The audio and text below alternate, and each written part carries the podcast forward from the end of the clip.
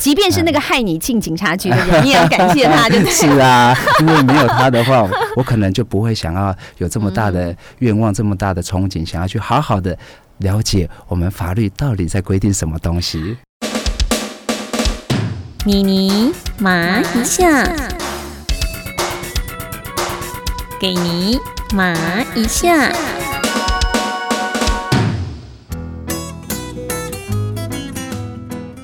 好，我是妮妮麻一下的钟妙妮妮妮。你是斜杠青年吗？你有过斜杠人生吗？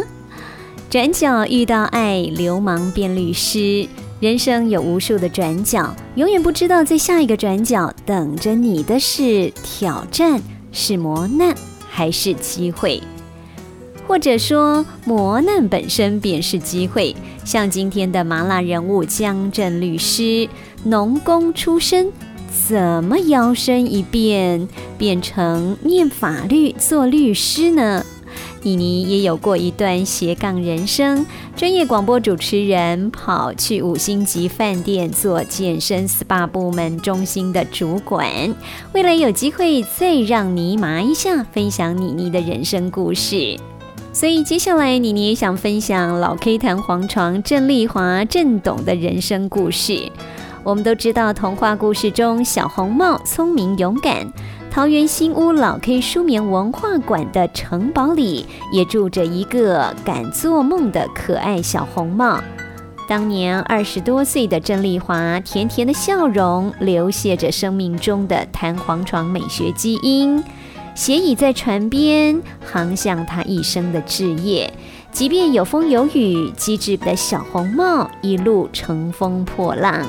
郑董逐梦的开始并不顺遂。婚嫁后第一天上班，座位旁就多了个小凳子，坐个年轻妹子等你让位。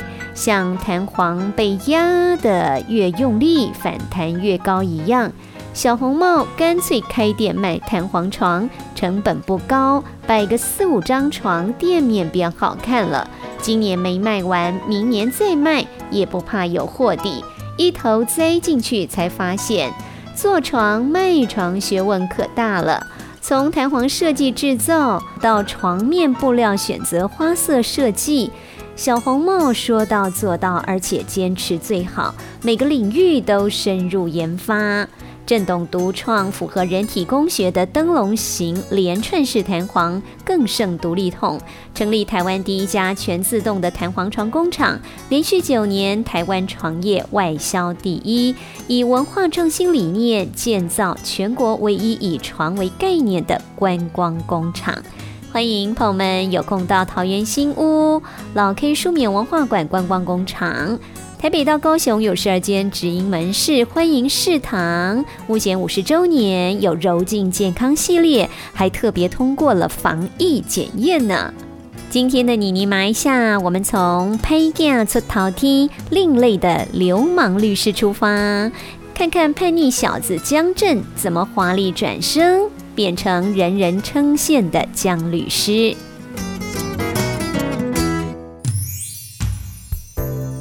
江律师你好，呃，是我们主持人妮妮以及各位亲爱的听众朋友，大家好。许许多多的角落，其实都有一群呢，默默在为这个社会努力，贡献自己心力。像先前的大讯科技的负责人甘科因纳出陶天哦，小时候呢住在山上嘉义竹崎山上哦，爸爸妈妈种水果的，那时候穷的呢连米都没有。又要再来跟您分享的温馨的人生故事，来自于我们江镇江律师，是罗摩因纳马爱出陶天啦。怎么样的一个走过人生的历程呢？拍架起杯，拍架起步，敢管起拍架，唔管起勇架。为什么？浪子回头金不换，拍架有一天呢，他会觉醒。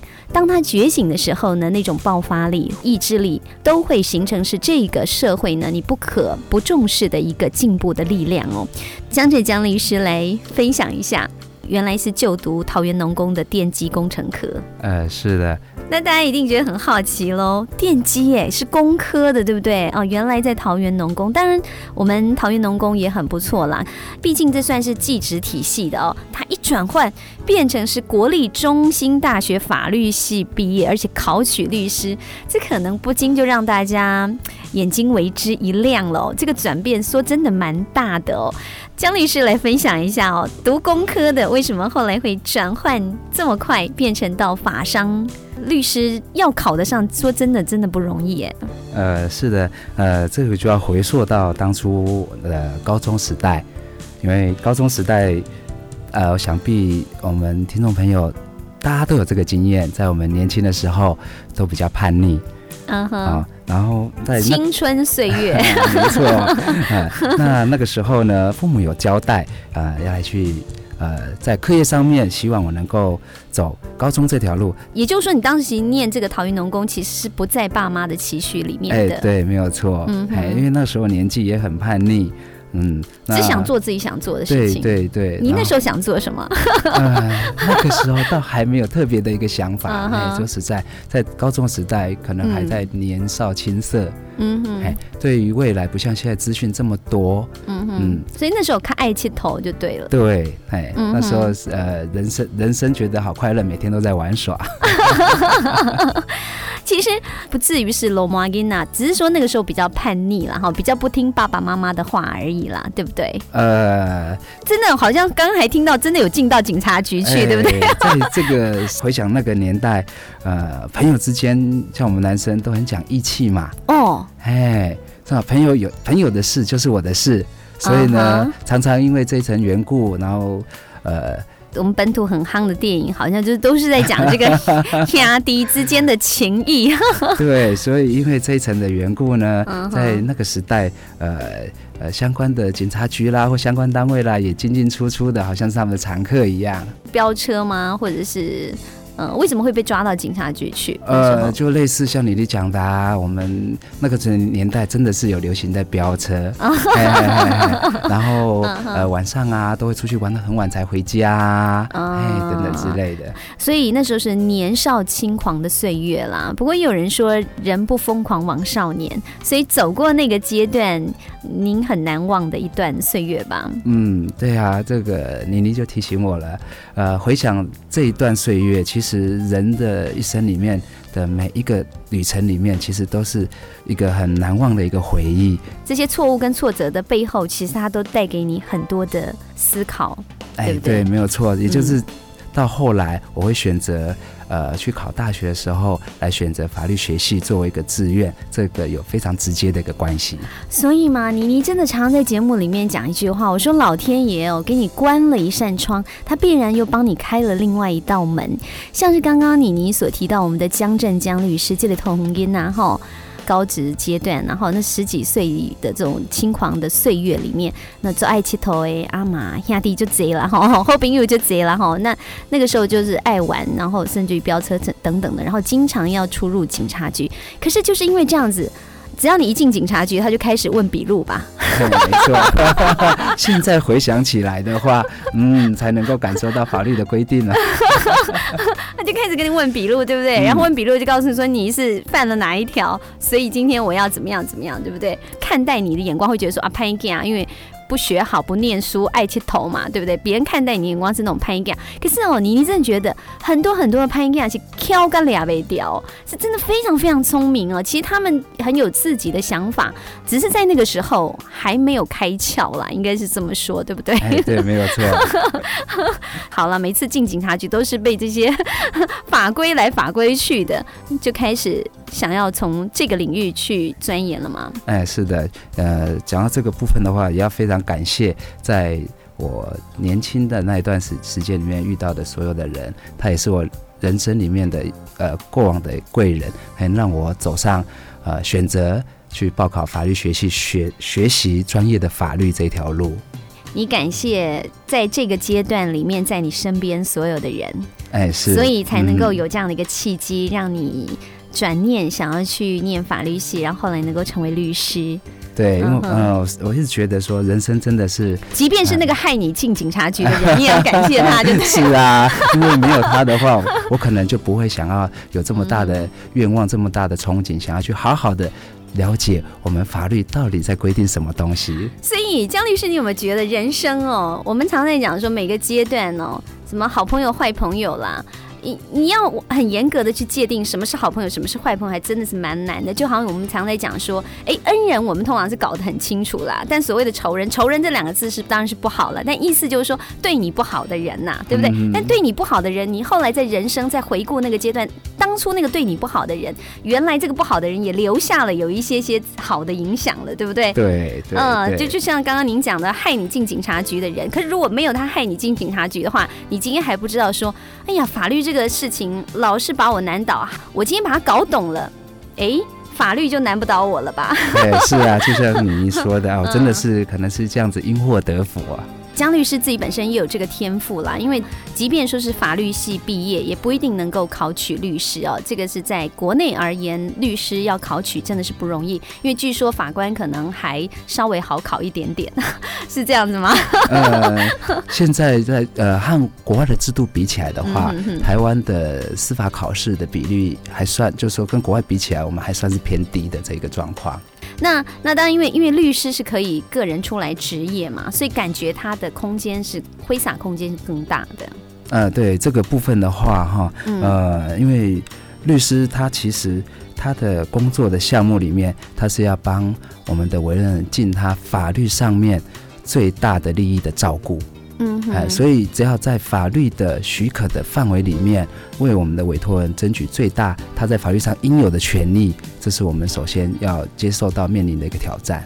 那非常有意思的是说，后来中兴大学法律学系毕业，你也考取律师了，为什么您现在还会想要去念中正大学的会计跟资讯科技研究所呢？呃，打一个比方好了，我在想说，数字只有零到九这十个数字，嗯，那为什么我们这些会计的专家，我们会计师或会计的从业人员，能够把它弄得这么的呃深奥、这么的复杂难懂？那我觉得这个真是太有趣了。就难倒了一堆的人。对，没错，尤其是嗯刚刚开始还没有去接触这个会计事务的时候，哎呀，什么借方啊，什么贷方啊，我永远老是搞不清楚。也就是说，很多的法律问题，它其实跟财务的纠纷有关。所以呃这些是财务又跟数字脱不了关系。对，这样子，将来您可能会是一个租税财务问题的律师专家哦。呃，谢可以这么谢你的说对不对我，我我期许 期许自己往这方面来进步。不仅是从个人而言需要了，哈，包含大企业也非常需要这样的一个专门的懂财务，然后又懂法律的哦，这个双边的专业的律师啦。等于就是你要把您自己人生的巨轮，你要持续的让它滚动。有一些人他会觉得说，这个律师了，其实已经在这个社会有相当的这个地位了，很 OK 了。可是你还会想要再继续往前迈进哦。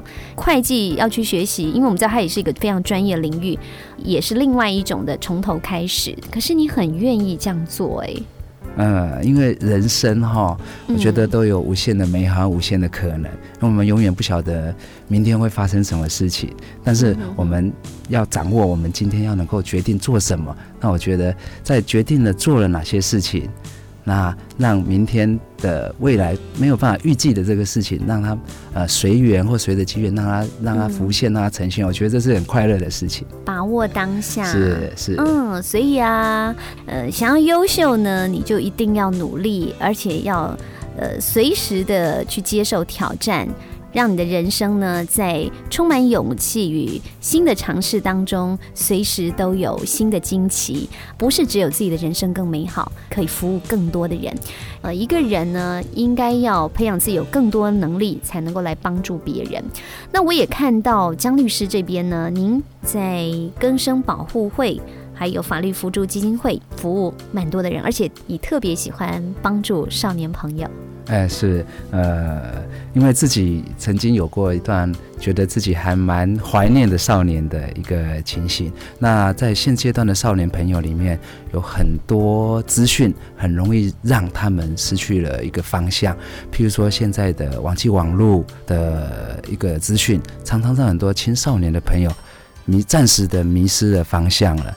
那么，在我辅导过这么多的青少年朋友里面，其实我觉得每一位。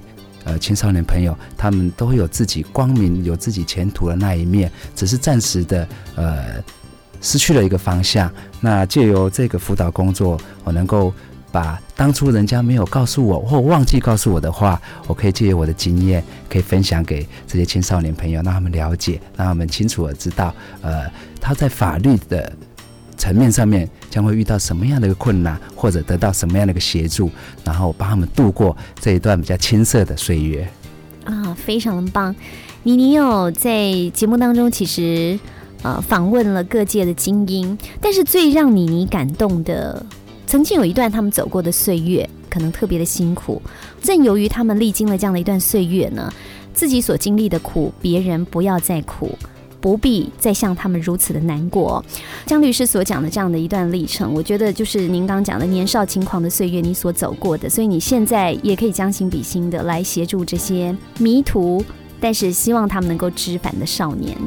呃，是的，呃，就像你刚才讲的，在现在这资讯这么诱惑的这个时代下面，啊，我们常常青少年朋友常常不要说青少年，甚至连我们成年人都可能一时不察，会不小心。走错了路，更何况是我这么小的朋友。怕无洗丑嘛，哈。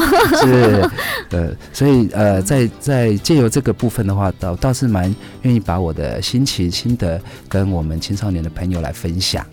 所以呢，在今天这段人生故事的最后，我想，呃，江振江律师，您要不要分享一下您心目中的座右铭？然后，呃，以您的这个座右铭来为您。的这个人生故事，今天来帮我们做一个 happy ending 呢？呃，是。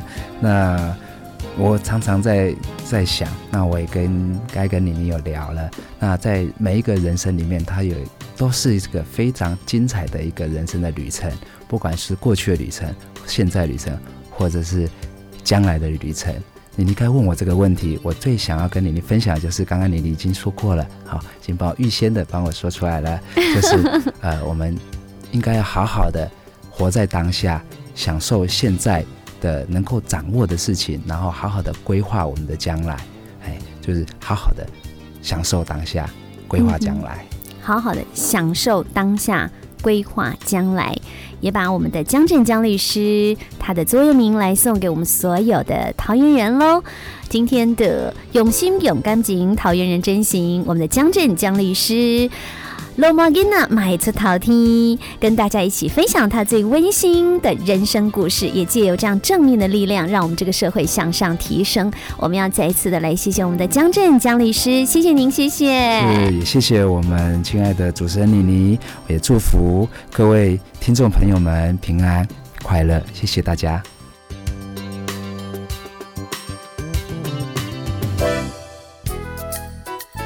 江律师所说的“活在当下，把握当下”，就是要让自己变得更好。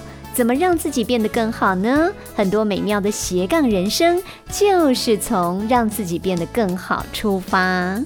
是求取名利、赢得掌声、站在高峰吗？妮妮觉得都不是哦。只有不断的超越自己，才是真正的骄傲。挑战自我，勇敢跨出舒适圈，你会发现原来自己这么强壮。下一集，流氓律师江震要和你一起来分享，从他的亲身经历感受到少年维特的烦恼，校园霸凌、毒品还有性诱惑，究竟要怎么样来预防，或者从法律的观点怎么保护自己？谢谢您收听今天的妮妮埋下，我们下集再会喽，拜拜。